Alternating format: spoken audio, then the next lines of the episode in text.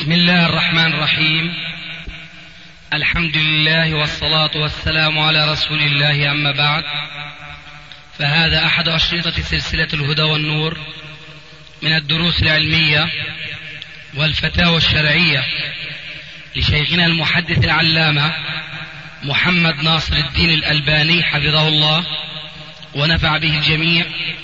قام بتسجيلها والتأليف بينها محمد بن أحمد أبو ليلى الأثري. إخوة الإيمان والآن مع الشريط الواحد والسبعين بعد المئة السادسة على واحد. تم تسجيل هذا المجلس في الثاني عشر من جماد الأولى 1413 هجري الموافق 7 11 1992 ميلادي.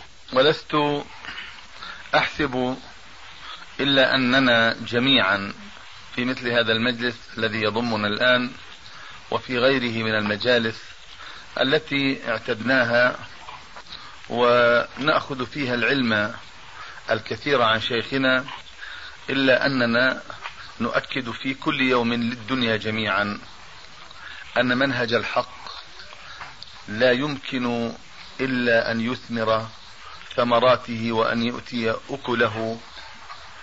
ولا أقول بأن ثمار هذا المنهج أو أكله يأتي به الطمع في أمر طمعت فيه جماعات كثيرة وأحزاب عديدة وإنما أقول يأتي بالحق الذي جاء به نبينا عليه الصلاة والسلام للدنيا وأشار إليه شيخنا في مثل قوله تعالى لقد كان لكم في رسول الله أسوة حسنة لمن كان يرجو الله واليوم الآخر وذكر الله كثيرا. وهذا المنهج الذي يقوم على دعامتين أو أساسين عظيمين ألا وهما التصفية والتربية. وأحسب أن واضع هذه النظرية أو القائل بها أو الذي أحياها على الأقل لم يكن لأحد بعد القرون الأولى من فضل في إحيائها إلا لشيخنا حفظه الله. فالتصفية والتربية في العقيدة والشريعة والأحكام والعمل والسلوك هو ما ينبغي أن يحرص عليه كل مسلم. ومن هنا فإن وصيتي لإخواني في هذا المجلس وفي غيره من المجالس الأخرى تتمثل في ثلاثة أو في ثلاث مسائل. أما المسألة الأولى فهي أن نحرص على العلم. حرصا يوثقنا إليه بوثاق متين. لا ننفك عنه ولا ينفك منا. ولا نرى في غيره نجاة لعقولنا وقلوبنا. أما نجاة العقول فتتمثل بالفكر والاجتهاد وحسن التلقي والأخذ من هذا العلم بالقدر الذي ينشئ العقول تنشئة, تنشئة ويربيها تربية تقتدر بها على أن تميز ما بين الخبيث والطيب وأن تدفع الباطل بالحق وأن ترفع الهدى لتطمس به الضلال والزيغ أما ثانيا فأن نحسن العمل بهذا العلم الذي نتلقاه ونحرص عليه. ولا ينبغي أن نزهد بشيء من العلم إطلاقا وإنما علينا أن نتحرى مسائله كلها وأن نعلم علم اليقين بأن الواحد منا لا يزداد بطلب العلم والحرص عليه إلا حرصا يدفعه إلى حرص آخر لأنه كلما علم وكلما شدع وارتفع وظن أنه أخذ نصيبا من العلم يدرك أنه لا زال على شيء كبير من الجهل والمعرفة. ولذلك قيل قديما من ظن أنه صار عالما فقد ازداد جهلا. لذلك علينا أن نحرص على طلب العلم حرصا شديدا وأن نتحراه في مظانه التي نعرف منها الكثير الكثير ولا داعي لبيان هذه الكتب وهذه المصادر وهذه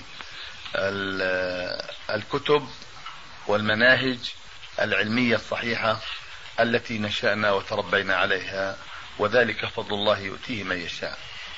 ولا شك أنه لا يمكن أن يستقيم الإنسان الاستقامة الصحيحة على الجادة وأن يكون ذلك الإنسان الذي ينتمي إلى هذا المنهج وأن يعد نفسه بأنه يسير على قدم المصطفى عليه الصلاة والسلام وأنه إنسان يميزه عن الناس أو من الناس يميزه شيء يجعله ظاهرا فيهم بسلوكه إلا هذا العلم الصحيح. ومن هنا يجب علينا أن نتعلم وأقول نتعلم ونتعلم ولا يظن يظن ظان بأنه إذا حاز بعض المسائل أو قرأ بعض الكتب من تفسير أو حديث أو فقه أو عربية أو غير ذلك بأنه حاز علما كثيرا. العلم لا ينتهي ولا زال العالم عالما ما طلب العلم. فهذه مسألة يجب أن نؤكدها لأنفسنا وأن نجعلها ديدننا وأن تكون شيئا من عبادتنا ربنا لأن عبادة الله لا تستقيم إلا بالعلم ولا تقبل إلا بالعلم. وسلوك الواحد منا ينبغي أن ينضبط انضباطا كليا بما يتعلم. وأنا أدندن وأكرر الحديث حول بعض المسائل الأخلاقية التي وللأسف الشديد ربما تحتاج منا على الأقل إلى التذكير الدائم. فينبغي أن يكون أول ما نتعلم من العلم أن نحسن الظن بإخواننا المسلمين. ليس من كان على منهجنا فقط وإنما على غير من كان على غير هذا المنهج أيضا ما دمنا نعلم بأنه يفعل الحق ويقول الحق ويلتزم الحق. وشيء آخر ينبغي أن نتعلمه هو ألا يرخص بعضنا بعضا في مجالسنا الخاصة والعامة وأن يكون دفاعنا عن أنفسنا أننا نعرف قدر أنفسنا بالعلم الذي تلقيناه من هذه الكتب العظيمة الوافرة وبخاصة ما كتبه لنا شيخنا وقدمه لنا في العقيدة وفي الفقه وفي الرجال وفي قواعد التحديث وفي غيرها من المطالب العلمية العالية التي لا يمكن أن يصيب الطالب منها مطلبا إلا وهو قد حصل لنفسه به خيرا كثيرا. وشيء آخر ينبغي أن نذكر به وهو ما دمنا نتكلم حول هذه القضايا من الأخلاق والآداب أن أخلاق الداعية لا تكون سليمة إلا إذا صان نفسه عن أعراض إخوانه. وأمكن لنفسه أن يحسن الظن فيهم على الأقل بما يعرفه من حسن اعتقادهم ومعتقدهم ومن التزامهم أيضا المنهج وأن يغفر بعضنا لبعض زلته التي يزل بها حتى تكون قدمه ثابتة لا تزل لأنه كما يزل الآخرين الآخرون يذل هو وكما تعرض هو بطعنه ونقده على الآخرين هو أيضا سينال منه كما نيل من الآخرين. أما الأمر الثالث أو المسألة الثالثة فهي أن ندعو الناس على بصيرة. والبصيرة لا تكفي أن تكون العلم وإنما ينبغي أن يكون العلم والتطبيق معا. فإن الداعية لا يكون داعية بلسانه فقط وإنما هو داعية بسلوكه وعمله. فإذا رأى الناس منه سلوكا حميدا وعملا ملتزما وتأسيا تاما برسول الله صلى الله عليه وسلم وأن يأخذ نفسه بذلك كله فإن الناس سوف يأتون إليه ويأخذون منه وسوف يبارك الله تبارك وتعالى في علمه وفي دعوته الناس وينفع الله به الناس كثيرا وكثيرا جدا. وهذا أمر ينبغي أيضا أن نحرص عليه أشد الحرص. هذه المسائل الثلاثة أوصي بها إخواني وأوصي بها نفسي قبلهم. وإن كنت أعلم أنني من أول المقصرين ولكن لا بأس من أن يذكر بعضنا بعضا بما نعلم. من حق نلتزمه أو خطأ يقع فيه حتى يكون قول الله تبارك وتعالى فينا شاهدا حاضرا ما دمنا نتحرك على وجه الأرض وما دمنا نظن في أنفسنا أننا على منهج الحق إن شاء الله والعصر إن الإنسان لفي خسر إلا الذين آمنوا وعملوا الصالحات وتواصوا بالحق وتواصوا بالصبر. وشيء أخير يا إخوان أقوله بصراحة أن الكلام كثير وأن العمل قليل والعمل إذا غلب أو إذا زاد عن الكلام فإن ذلك يكون دلالة عافية وصحة. أما إذا زاد الكلام عن العمل فإنه يكون على عكس على العكس من ذلك تماما. لذلك الصمت يكون حيث ينبغي والكلام يكون حيث ينبغي أن يكون الكلام. ومن ذلك أو ذلك تعلمناه من قوله عليه الصلاة والسلام من كان يؤمن بالله واليوم الآخر فليقل خيرا أو ليصمت. وتعلمناه أيضا من تلك الحكمة التي تقول من كثر كلامه كثر سقطه ومن كثر سقطه كثر ذنبه.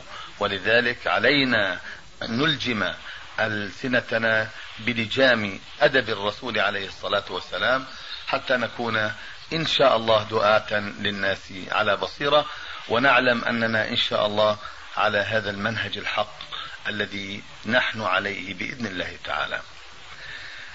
وأقول أيضا شيئا آخر تعقيبا على كلمة شيخنا بأن ما نشهده في عالم المسلمين اليوم من هذه الانحرافات الفكرية التي تخرج كثيرا من شباب المسلمين عن الجادة وتوقعهم في مثل هذه الفتن التي تتأجج بنارها وتكاد تحرقهم أقول بأن ما يجري الآن في هذا في عالمنا الإسلامي لا شك أن سببه هو الجهل والجهل بماذا؟ الجهل بعقيدة الإسلام التي مقتضاها العمل بالإخلاص والصدق وبما يوافق ما كان عليه النبي صلى الله عليه وسلم وأصحابه رضوان الله عليهم من بعده.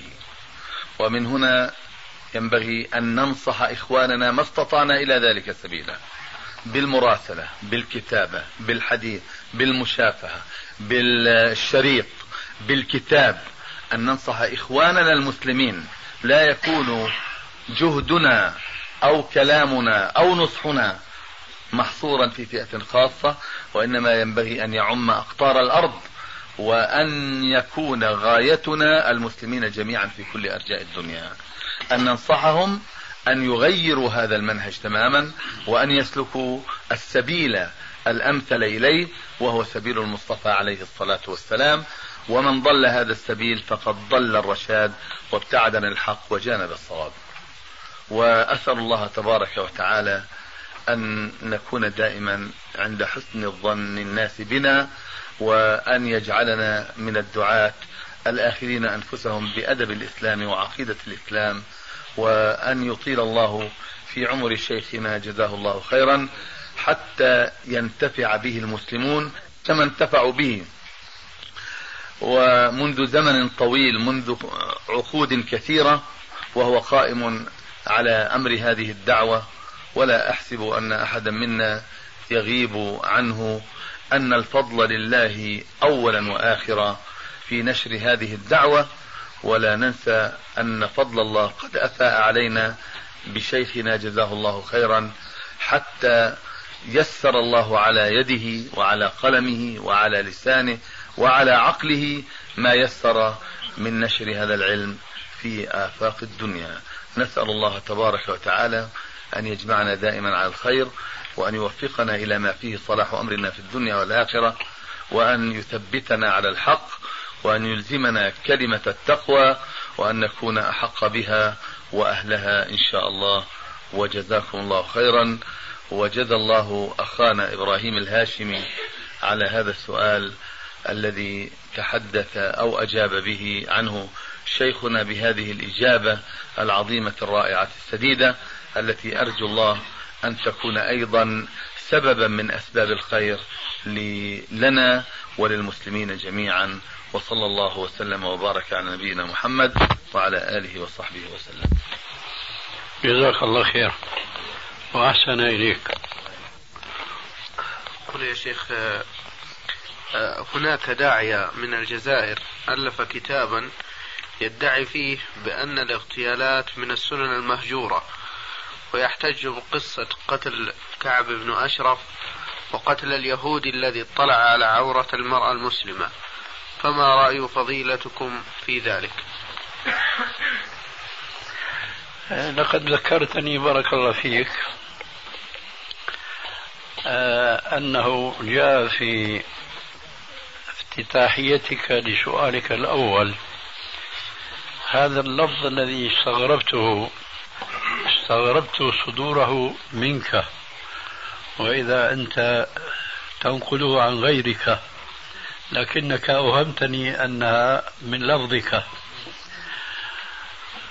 السنن المهجورة ليت هذا المؤلف الذي أنت تشير إليه يعرف السنن المهجورة ويشاركنا في إحيائها حقا.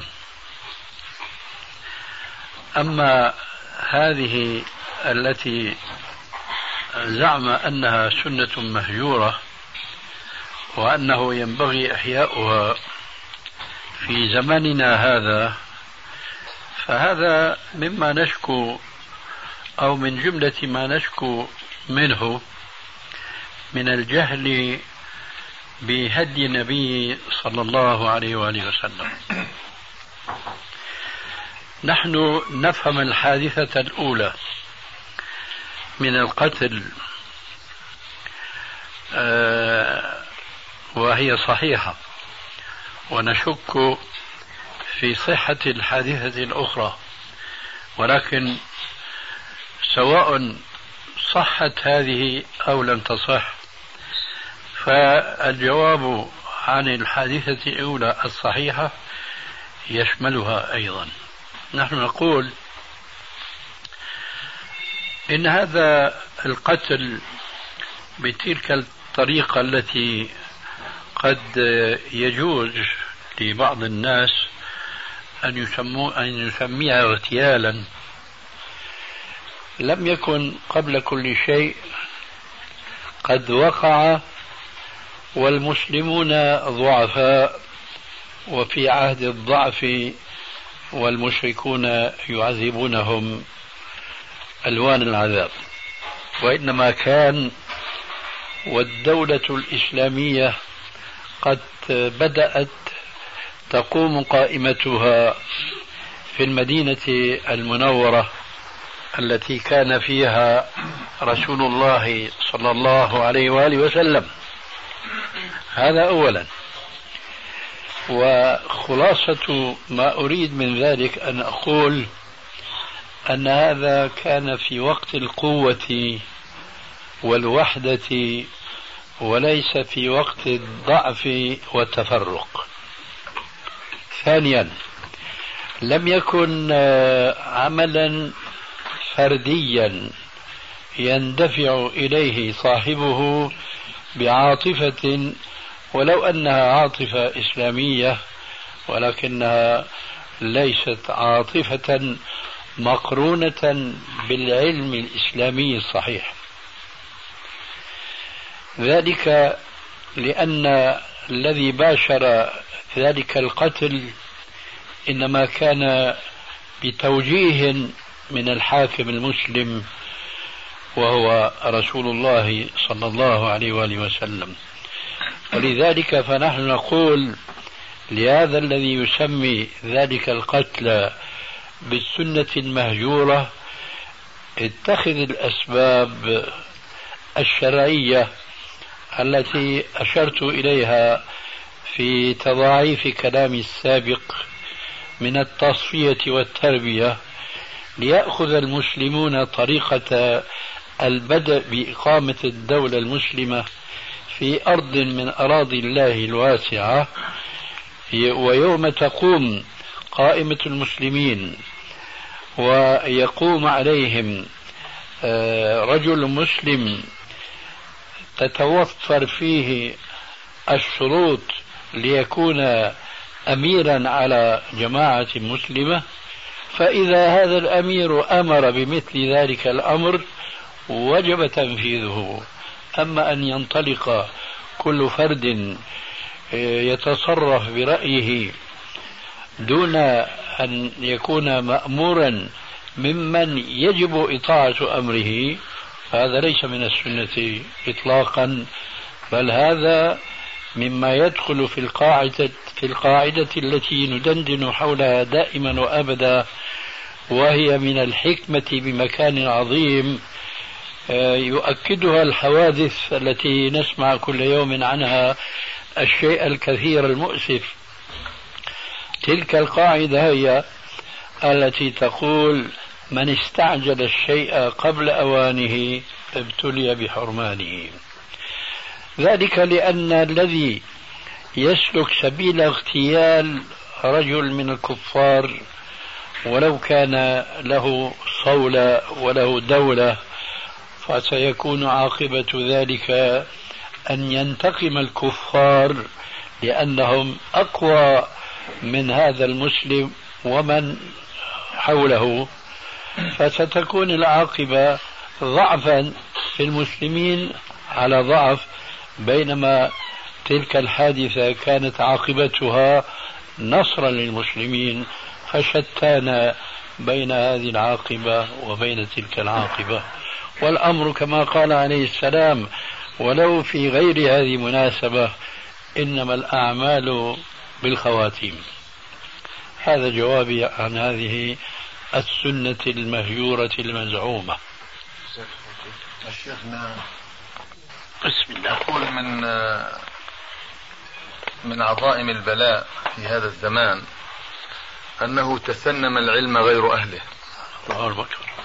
وأن طرائق المعرفة شدا فيها الصبية وأن ذرى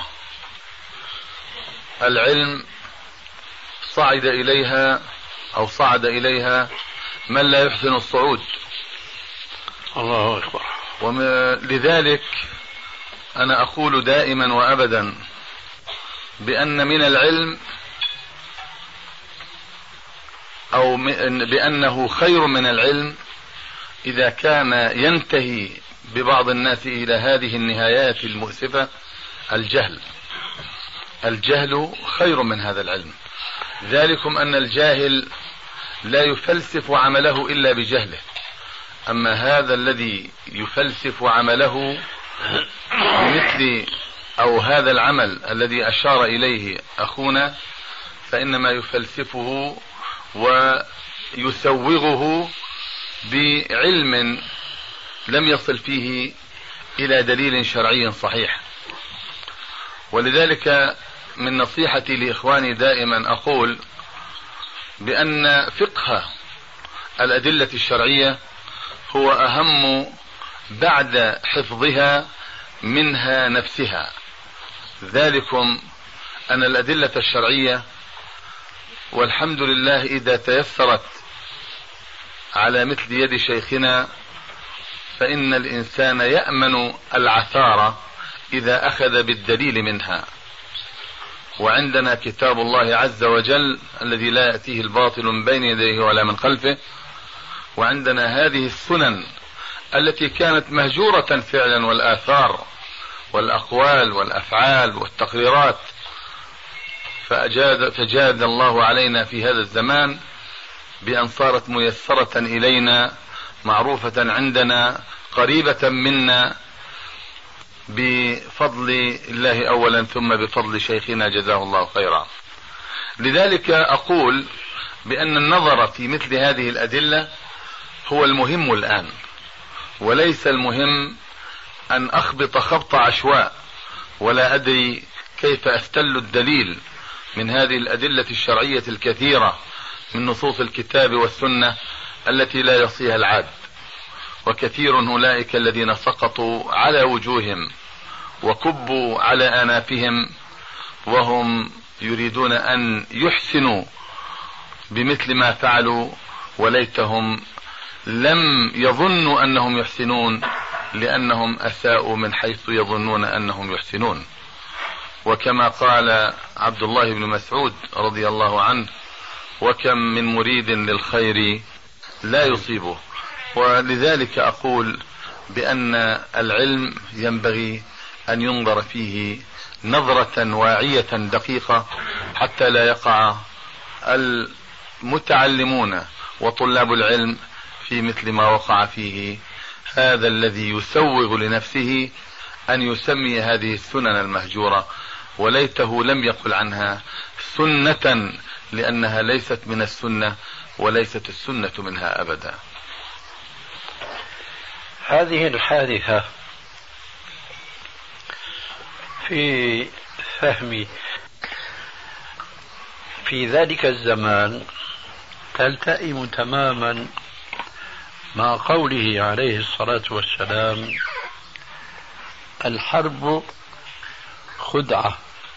أو خدعة أو خدعة. تلتقي هذه الحادثة مع هذا الحديث الصحيح. لكننا لو نظرنا إلى وضعنا الآن الذي يسوغ فيه التمسك بتلك السنة المزعومة. هل نحن الآن في حرب مع الكفار. نحن لسنا في حرب مع الكفار مع الأسف الشديد لكن الكفار في حرب معنا. فلسفة لفظية لكن القصد مفهوم. هم يحاربوننا ونحن لا طاقة لنا لمحاربتهم. لو كنا نحاربهم لاستعملنا هذه الوسيلة حين ذاك لأنها تلتقي تماما مع قوله عليه السلام مع قوله عليه السلام الحرب ولو خدعة واحدة. لكن أين الحرب؟ ربنا عز وجل يقول أعدوا لهم ما استطعتم من قوة ومن رباط الخيل ترهبون به عدو الله وعدوكم. أنا أزعم أنني أفهم أفهم من هذه الآية شيئا ليس من عادة المفسرين أن يتعرضوا له لا لغفلتهم وإنما لأنهم لم يكونوا يومئذ بحاجة أن يبينوا هذا الذي أنا الآن أفهمه. ولا شك أنني إذا كنت أنا أفهم شيئا وأنا الأعجمي الألباني فلا شك ضرورة أعلم أنهم كانوا أسبق إلى مثل هذا الفهم مني ولكنهم لم يكونوا بحاجة إلى بيانه أما نحن اليوم فقد صرنا محتاجين إلى بيانه لما؟ لأنك تجد من لم يأخذ الاستعداد الأول استعداد الإيمان التوحيد العبادة الصادقة الخالصة إلى آخره يحتاج ويقول ربنا قال وأعدوا لهم ما استطعتم من قوة. نحن نقول صدق الله. ولكن لنتأمل الآن إلى هذا المعنى الذي أريد أن أذكره ولا أقول أريد أن أبينه لأنه مبين. لمن الخطاب؟ وأعدوا وأعدوا لهم أعدوا معشر المسلمين معشر المؤمنين في الله حقا. هل نحن كذلك؟ إذا نحن ما صرنا بهذه المثابة التي نستحق توجيه هذا الخطاب إلينا مباشرة لأننا لسنا مؤمنين حقا. وهل نحن بحاجة إلى إثبات هذا الذي نحن ننفيه لسنا بحاجة. آية واحدة تكفي الجميع لإقناعهم بأنهم ليسوا مؤمنين لأن الله عز وجل وصف المؤمنين بقوله عز وجل إن تنصروا الله ينصركم. فمن الإيمان أن ننصر الله عز وجل ونعلم جميعا أن نصر المسلمين أو المؤمنين لله ليس نصر قوة وإنما نصر إيمان واتباع لما أنزل الله. والمسلمون اليوم عددهم كثير. ولكن المؤمنون فيهم أقل من القليل. الأمر كما تعلمون في الحديث المعروف الصحيح وهو قول الأمر كما تعلمون في الحديث المعروف الصحيح وهو قول عليه السلام إذا تبايعتم بالعينة وأخذتم أذناب البقر ورضيتم بالزرع وتركتم الجهاد في سبيل الله. سلط الله عليكم ذلا لا ينزعه عنكم حتى ترجعوا إلى دينكم. فإذا أعدوا معشر المؤمنين. فأين المؤمنون؟ السؤال فأنا أظن أن ذلك الزاعم والمدعي لتلك السنة المهجورة هو نفسه أو من يشبهه وهو من نفس الأرض هي أرض الجزائر المبتلاة اليوم بما أنتم به على علم. قال هو أو مثيله وفي تلك الأرض. لو أن رسول الله صلى الله عليه وسلم كان في زماننا لا وضع العقدة الكرافيت ولا لبس البنطال البنطلون. أي لتشبه بالكفار. يعتبرون دعوتنا هذه بدعوة الرسول عليه السلام من تشبه بقوم فهو منهم. وحينما نذكر أحاديث بهذا المعنى كثيرة وكثيرة جدا يعتبرون هذه الأمور من القشور. التي لا يجوز. مش لا يعني آه، لا يستحب لا يجوز الاشتغال بها. ثم يفرعون على ذلك مثل هذه الأفكار الخطيرة أنهم يتصورون لو أن رسول الله بين ظهرانيهم لا لبس اللباس الإفرنجي وأكمل ذلك بوضع العقدة التي لا فائدة منها اطلاقا سوى تحقيق التشبه بالكفار. نحن نعلم أن لبس البنطال يستر العورة مثلا ولو كان ضيقا. آه، لبس الجاكيت أيضا في منه فائدة دفع الحر والقر ونحو ذلك أما هذه العقدة ما الفائدة منها سوى تمثيل الزي الإفرنجي الكافر لو قال لا, لا أجاز الرسول لبس الجاكيت. ربما. لا أجاز. نعم. رداء رداء. آه. لو قال كذا. أما حتى العقدة هذه هو منتهى العقد عند هؤلاء الناس في الحقيقة الذي الذي يدل على ابتعادهم عن السنة بعدا آه، بعيدا جدا جدا. ولذلك لا خلاص للمسلمين من واقعهم الأليم اليوم إلا بالتصفية والتربية. أن نعرف ما كان عليه رسول الله صلى الله عليه وسلم من العقيدة إلى السلوك وذلك يجمع ما يجب وما يستحب وما يجوز. وبغير هذا لا نجاة إطلاقا للمسلمين مهما صاحوا مهما سفكوا دماءهم رخيصة فسوف لا يستفيدون من وراء ذلك شيئا. ظني إتماما لهذه الكلمة أنه أتي من أنه عرف حديثا ثم ظن أنه أحاط بالعلم إحاطة. الحديث في صحيح البخاري أن النبي صلى الله عليه وآله وسلم حديث طويل هو لكن الخلاصة منه أنه كان لابسا جبة رومية ضيقة الكمين.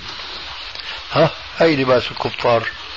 لبس رسول الله صلى الله عليه وسلم جبة رومية ضيق الكفين. إذا لماذا لماذا أنتم تشددون وتمنعون من لباس الكفار؟ هذا هو رسول الله صلى الله عليه وسلم. في الحديث الصحيح قد لبس لباس الكفار. ذلك يقول هذا لأنه لا فقه عنده كأنه يتوهم أننا نحن معشر الدعاة إلى الكتاب والسنة ومنهج السلف الصالح كأننا نقول أنه لا يجوز أي لباس يأتينا من بلاد الكفر. ولذلك بعضهم من الحمقى هاي أنتم تستعملوا السيارات مثلا هاي من بلاد الكفار هاي الأحذية الأجنبية هالجوارب هالكذا إلى آخره؟ وهذا شأنهم شأن ما أشار إليه الأستاذ في خطبة الجمعة لا يفرقون بين البدعة الدينية والبدعة الدنيوية. فبسبب عدم هذا التفريق فتحوا باب الابتداع في الدين. انه يجوز الابتداع في الدنيا اذا يجوز الابتداع في الدين. كذلك شانهم فيما يتعلق بالتشبه بالكفار. ظنوا أن كل شيء يفعله الكفار أو يصنعه الكفار لا يجوز للمسلمين. لا هناك ضابطه وأنا أقول أن الضابطه في الواقع ضابطتان إحداهما أهم من الأخرى. وهذا في اعتقادي أنه يجب على طلاب العلم على الأقل أن يكونوا على معرفة بهاتين الضابطتين. الأولى أنه ما كان من عمل الكفار فهو, ما فهو إما أن يكون شعارا لهم فهذا الذي لا يجوز للمسلم أن يتعاطاه وأن يستعمله. وهذا هو المحظور الداخل في عموم قول الرسول عليه السلام من تشبه بقوم فهو منهم. أما الضابطة الأخرى فهي أن الكفار إذا فعلوا فعلا وليس شعارا لهم وإمكان وبإمكاننا نحن أن نخالفهم فعلينا أن نخالفهم في ذلك. ليست المخالفة هنا من باب أن لا نتشبه بهم لأننا نفترض الآن أن ذلك الفعل ليس شعارا لهم. لو كان شعارا لهم ففعلناه تشبهنا بهم لكن البحث الآن في فعل يفعلونه. فعلينا أن نخالفهم. وهنا يأتي حديث عظيم جدا جدا. وكثير من طلاب العلم وربما من أهل العلم لا ينتبهون لأهمية هذا الحديث في هذا الموضوع الذي نحن في صدده الآن ألا وهو قوله عليه السلام إن اليهود والنصارى لا يصبغون شعورهم فخالفوهم. فخالفوهم. المخالفة شيء وترك التشبه شيء آخر. تأملوا معي في هذا الحديث قال إن اليهود والنصارى لا يصبغون شعورهم التي شابت رغم أنوفهم. هذا ليس من فعلهم. هذا من فعل خالقهم. لا فرق بين مسلم أو كافر يبلغون سن الشيب فهذا يشيب وهو مسلم وذاك يشيب وهو كافر. مع أن هذا الشيب الذي سلطه الله عز وجل على ذاك الكافر ليس من فعله يقول لنا رسول الله صلى الله عليه وسلم خالفوهم. بماذا؟ اصبغوا شعوركم. خالفوا اليهود النصارى هم يشيبون لكنهم لا يصبغون. إذا قصد المخالفة هدف هدف شرعي عظيم جدا. فإذا المسلمون أو طائفة منهم. فهموا الإسلام هذا الفهم العام الصحيح وطبقوه بكل حذافيره. فيما يدخل في أهم شيء وهي العقيدة وفيما يشمل أقل شيء وهو الأمر المستحب أو المندوب يومئذ يفرح المؤمنون بنصر الله. مثلا لو كان هناك حرية أو ديمقراطية. صحيحة كما يزعمون. حرية تصرف كل إنسان في حدود عقيدته ومبدئه دون أن يفرض رأيه على الآخرين. لوجدت هناك شعائر إسلامية ظاهرة جدا تخالف شعار الكفر والضلال بل لوجدت تحقيق المخالفة التي أشرت إليها آنفا. في الحديث صحيح في أبسط شيء. أضرب لكم الآن مثلين اثنين. أحدهما ميسر لكل إنسان. الآخر لا يتيسر إلا للحاكم الذي له أمره وله قوته وله سلطته على الشعب. الأمر السهل هذه الساعة. هذه الساعة صنع الكفار بلا شك بما فيها لكن هم يضعونها في شمائلهم. نحن نضعها في أيماننا. لماذا؟ خالفوهم. فنحن ما خسرنا الاستفادة من الساعة. حينما وضعناها في يدنا اليمنى لأنها ذات شأن. لكن السيارة مثلا نحن ما نستطيع في بلد ما أن نأخذ حريتنا ونرفع علم الإسلام عليها مثلا. لكن انظر المثال الثاني. جمعني مرة قطار مع رجل من النصارى من قسيسي آه، لبنان.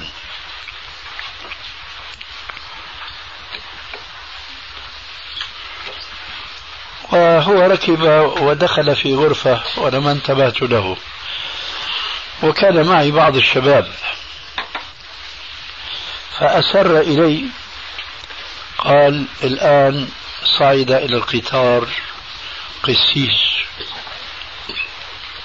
ودخل غرفة من غرف القطار. طبعا فهمت أنا لسان حاله يقول عليك به. فأنا قمت ودخلت الغرفة اللي كان هو جالس فيها. تعرف القطار في صفين من الكراسي طوال هو جالس هناك في الزاوية. أنا دخلت وين أجلس؟ قلت في نفسي ما ينبغي أن أجلس تجاهه لأن هذا سيثيره. فأنا جلست بعيدا عنه. جلست أفكر كيف أدخل معه في الموضوع؟ ما حييته شيخنا؟ ما قلت له السلام عليكم لا ما قلت له. هو لن أقوله. المقصود جلست هناك أفكر. ثم الله عز وجل تفضل فجاء بالمناسبة. دخل شخص من المنطقة التي وقف القطار هناك ليركب الركاب. وكنت أنا أعلم مسبق أنه في الأمس القريب بنى بزوجه. فهو يسلم على إخواننا. قلت وأنا أتقصد بقى الآن تحريك القسيس. قلت أخوكم هذا بنى بأهله في الأمس فباركوا له بتبريك الرسول عليه السلام ولا تباركوا له بتبريك الجاهلية الأولى وجاهلية العصر العشرين أو القرن العشرين. فأنا أقول وقولوا معي بارك الله لك وبارك عليك. وجمع بينكما في خير. أما تبريك الجاهلية الأولى والأخيرة اليوم بالرفاء والبنين. وكم وكم من مرة كان البنون وباء على الآباء. وانطلقت أتكلم بما يسر الله عز وجل. وأذكر جيدا بدأت أذكر بعض مناقب وفضائل الإسلام في الأمة الجاهلية الأمية. التي لا تكتب ولا تحسب بينما هناك فارس والروم.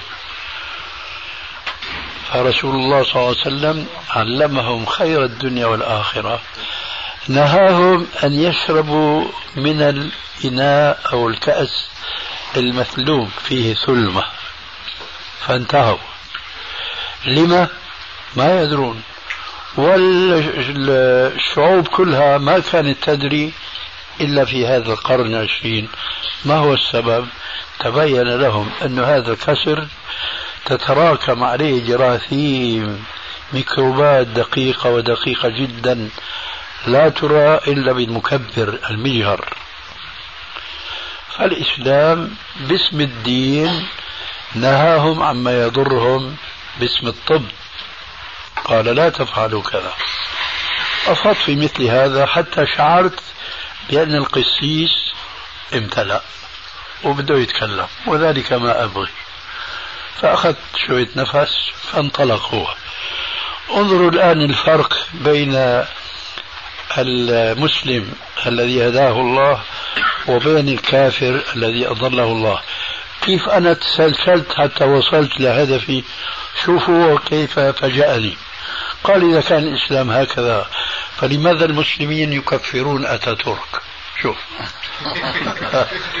ما في أبدا. ولا في التسلسل العلمي المنطقي دخلنا معه في الموضوع. هنا الشاهد. قلت يا بيسموه هنا أبونا بيقولوا له ومن حكمة الله إنه كان موجود يومئذ عسكري. من الجيش الإنجليزي اللي اجى لسوريا بعد خروج فرنسا في الجيش الفيشي الفرنسي. إلى آخره. المهم كان في في واحد نصراني لبناني أيضا عسكري. أه، تحدث معه بينت له أنه المسلمون ما كفروا اتاتورك لأنه هو مسلم. لا لأنه هو تبرأ من الإسلام حينما فرض على المسلمين نظاما غير نظام الإسلام من جملتها مثلا أنه سوى في الإرث بين الذكر والأنثى. والله يقول عندنا للذكر مثل حظ الأنثيين. ثم فرض على الشعب التركي المسلم القبعة. قال هو إيش فيها؟ القبعة هذا لباس سماه هو بأنه لباس أممي. ما عاد يعني خاص بمن يخالف الإسلام إلى آخره. وبعدين هذه العادات والأزياء ما لازم يكون فيها التشدد هذا. قلت له الجواب من ناحيتين. الناحية الأولى هو مثقف الخبيث يعني وبتعرف هذول القسيسين دراستهم تكون يعني دراسة واعية خاصة إذا كانوا نصبوا للتنصير الذي يسمونه بالتبشير. قلت له أنت تعلم أن مقومات الشعوب هي محافظة على لغتها وتاريخها وتقاليدها. فالإسلام من كماله ذكرت له الأحاديث اللي دائما نحن نذكرها معكم في سبيل المحافظة على الشخصية المسلمة من تشبه بقوم فهو منهم إلى آخره. ولذلك فالإسلام يريد للأمة المسلمة أن تحافظ على شخصيتها حتى في مظهرها لأنه الظاهر عنوان الباطن وهذا ثابت في الفلسفة الحديثة اليوم. هذا الذي ثبت عندنا في الشرع اليوم وصلوا إليه أن الظاهر يؤثر في باطن الإنسان. كنت قرأت قديما كتاب لأحد الأوروبيين طبعا أنا لا أحسن لغة أجنبية إلا لغتي الألبانية طبعا. آه، مترجم هذا الكتاب اسمه فلسفة الملابس. الحقيقة أنا استفدت من هذا الكتاب الفائدة التالية. يقول شيء مشاهد بالعين ما يحتاج إلى إمام الغيب رجل فقير. بيكون عليه الثياب البالية بتلاقي ماشي بمسكنة وبتواضع وإلى آخره. ألبسه ثياب جديدة جميلة بتلاقي انتصب هيك ومشي وكأنه لسان حاله مثل ما بيقول عنا بالشام. يا أرض اشتدي ما حدا عليك قدي. هنا هذا تغير بهاللباس الظاهر تأثر في الباطن. بالأول كان يمشي ذليلا حقيرا وإذا به ينتصب هكذا قويا. تكلمت معه في هذا الموضوع. لذلك الإسلام يأمر المسلمين بالمحافظة على زيهم ولباسهم. فرضنا قلت له وهنا الشاهد الآن. وقد طال المجلس فنقتصر على هذا إن شاء الله. قلت له نفترض أنه في هناك مصلحة للشعب التركي المسلم في أن يفرض هذا الحاكم المسلم زعم هل أبى أن يستمر على اسمه الإسلامي مصطفى جمال باشا. فحذف هذا الاسم وسمى حاله أتاتورك. لو كان حقيقة هناك في مصلحة للشعب التركي أن يلبسه هذا الزي الكافر كان باستطاعته أن يضع شعره.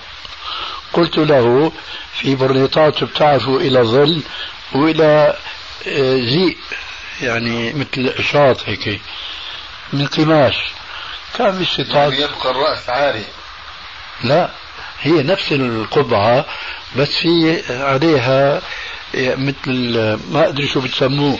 قماش يعني. ها؟ آه. قماش أبيض أخضر أزرق إلى آخره. فكان بإمكانه هذا الحاكم إذا أراد فعلا أنه يحقق مصلحة لهؤلاء الأتراك المسلمين بوضع القبعة انه يميز القبعة المسلمة من القبعة الكافرة بأن يضع الشريط هذا هذا الشريط الأبيض فكل من رآه يقول أنه هذا مسلم.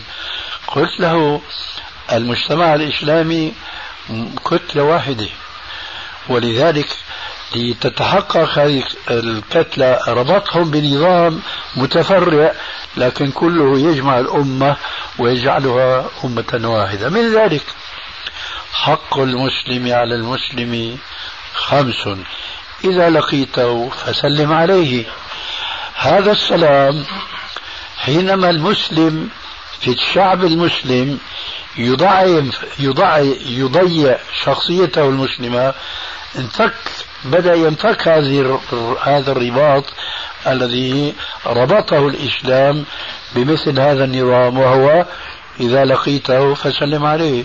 فأنا إذا مشيت في الطريق ورأيت مسلما متبرنت بالبرنيطة أنا راح أقول في نفسي هذا ما هو أحمد هذا أنطونيوس أو جورجيوس أو ما شابه ذلك فسوف لا أسلم عليه.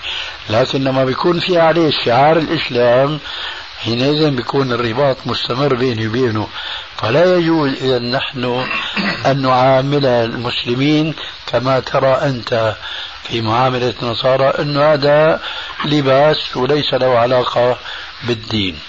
ثم ضربت له المثال الذي كبله بالحديد. قلت له هل أفهم من كلامك أنه أنت الآن هو واضع القلنسوة السوداء؟ ولابس جبة سوداء عريضة مثل بعض المشايخ بلا تشويه يعني. قلت أرأيت أنت الآن لو رفعت هذه القبعة من رأسك ووضعت الإمام البيضاء على الطربوش الأحمر وضعته بديلها هذا معليش عندكم؟ قال لا لا لا لا. قلت لما؟ هذا لباس ما له علاقة بالعقيدة وبالدين. آه. قال لا نحن رجال دين. بقى أنا كمشته. قلت له هذا هو الفرق بيننا وبينكم. نحن أكبر مسلم وأصغر مسلم هو رجل دين. أما أنتم فرجال دين ورجال لا دين. فما لا يجوز لكم يجوز لغيركم. وكانت القاضية. وهذا الحديث كله من دمشق إلى مضايا. مسافة خمسين كيلومتر. والخبيث تمنيت أنه أستطيع أجلس مع شيخ مسلم مثل هذه الجلسة. أقدر أتفاهم أنا وياه. في مؤسف جدا. هذاك الجندي اللبناني الإنجليزي في الجيش الإنجليزي لما دخلنا معه في مناقشته في عقيدة التثليث ما التثليث شو يقول هذاك؟ والله يا أبونا كلام الشيخ أو الأستاذ ما أدري شو قال يومها. والله كلامه مقبول. وهو نصراني. نعم؟ ما فهمت. ذاك نصراني. نصراني نصراني بني لأنه فطرة الله يعني الإسلام كله فطرة. فالحمد لله يعني نحن يجب أن نفهم الإسلام ونطبق منه ما نستطيع. وبهذا القدر كفاية. طيب. آه شيخ آه سؤال أخير يا شيخ. بالنسبة معلش اسمح لنا يا شيخ. الحكم أي والله. الحكم على المعين بالتكفير لمن يكون أهو للعلماء أم لغيرهم؟ وما هي شروطه؟ وما هي موارده أولا بلا شك هذا الحكم يكون لأهل العلم وليس لأهل الجهل. وثانيا بعد تلك الكلمة التي كان فيها شيء من الطول وفرقنا بين الكفر الاعتقادي والكفر العملي فالعالم الذي ليس لأحد سواه أن يتولى إصدار الحكم بتكفير مسلم لا شك أنه سيكون مستحضرا لقسمي الكفر الكفر الاعتقادي والكفر العملي. فقبل أن يصدر آه، حكمه بالكفر الاعتقادي يجب أن يدرس المسألة المتعلقة بالذي يراد تكفيره. على الضوء وما كنا معذبين حتى نبعث رسولا. هذه الآية مهمة جدا. ذلك لأن المسلم حقا قد يخفى عليه حكم ما فيقع في الكفر المخرج عن الملة لكن هو لا يدري ولا يشعر ولذلك فلا يجوز أن نحكم على مسلم بعينه أنه كفر ولو كان وقع في الكفر كفر ردة إلا بعد إقامة الحجة عليه لأنه لله الحجة البالغة وما كنا معذبين حتى نبعث رسولا وهنا يحسن بي أن أذكر بحديث رغم كونه مرويا في أصح الكتب بعد كتاب الله وهو صحيح البخاري مع ذلك فقلما تسمع هذا الحديث من عالم أو واعظ أو مرشد مع أن له صلة قوية جدا جدا بمثل هذا السؤال أعني بهذا الحديث قوله عليه السلام كان في من قبلكم رجل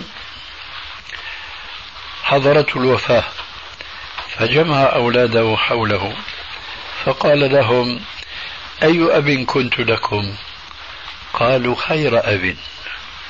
قال فإني مذنب مع ربي ولئن قدر الله علي ليعذبني عذابا شديدا. كفر هذا ولا ليس بكفر؟ كفر. لأنه شك في قدرة الله عز وجل. يصدق عليه قوله تعالى في آخر سورة ياسين وضرب لنا مثلا ونسي خلقه قال من يحيي العظام وهي رميم إلى آخر الآية. هذا رجل قال ولئن قدر الله علي ليعذبني عذابا شديدا فإذا أنا مت فخذوني وحرقوني في النار ثم اجعلوني قسمين. قسم ذروني في الريح وقسم في البحر. لماذا؟ واضح حتى يضل على ربه زعمة. فحرقوه بالنار ونصف من رماده ذروه في الريح والآخر في البحر. فقال الله عز وجل لذراته كوني فلانا فكانت بشرا سويا. قال الله عز وجل أي عبدي ما حملك على ما فعلت؟ قال يا ربي خشيتك. قال اذهب فقد غفرت لك. فنحن يجب أن نلاحظ هذا الذي نريد أن نصدر الحكم بالكفر عليه. لعله معذور.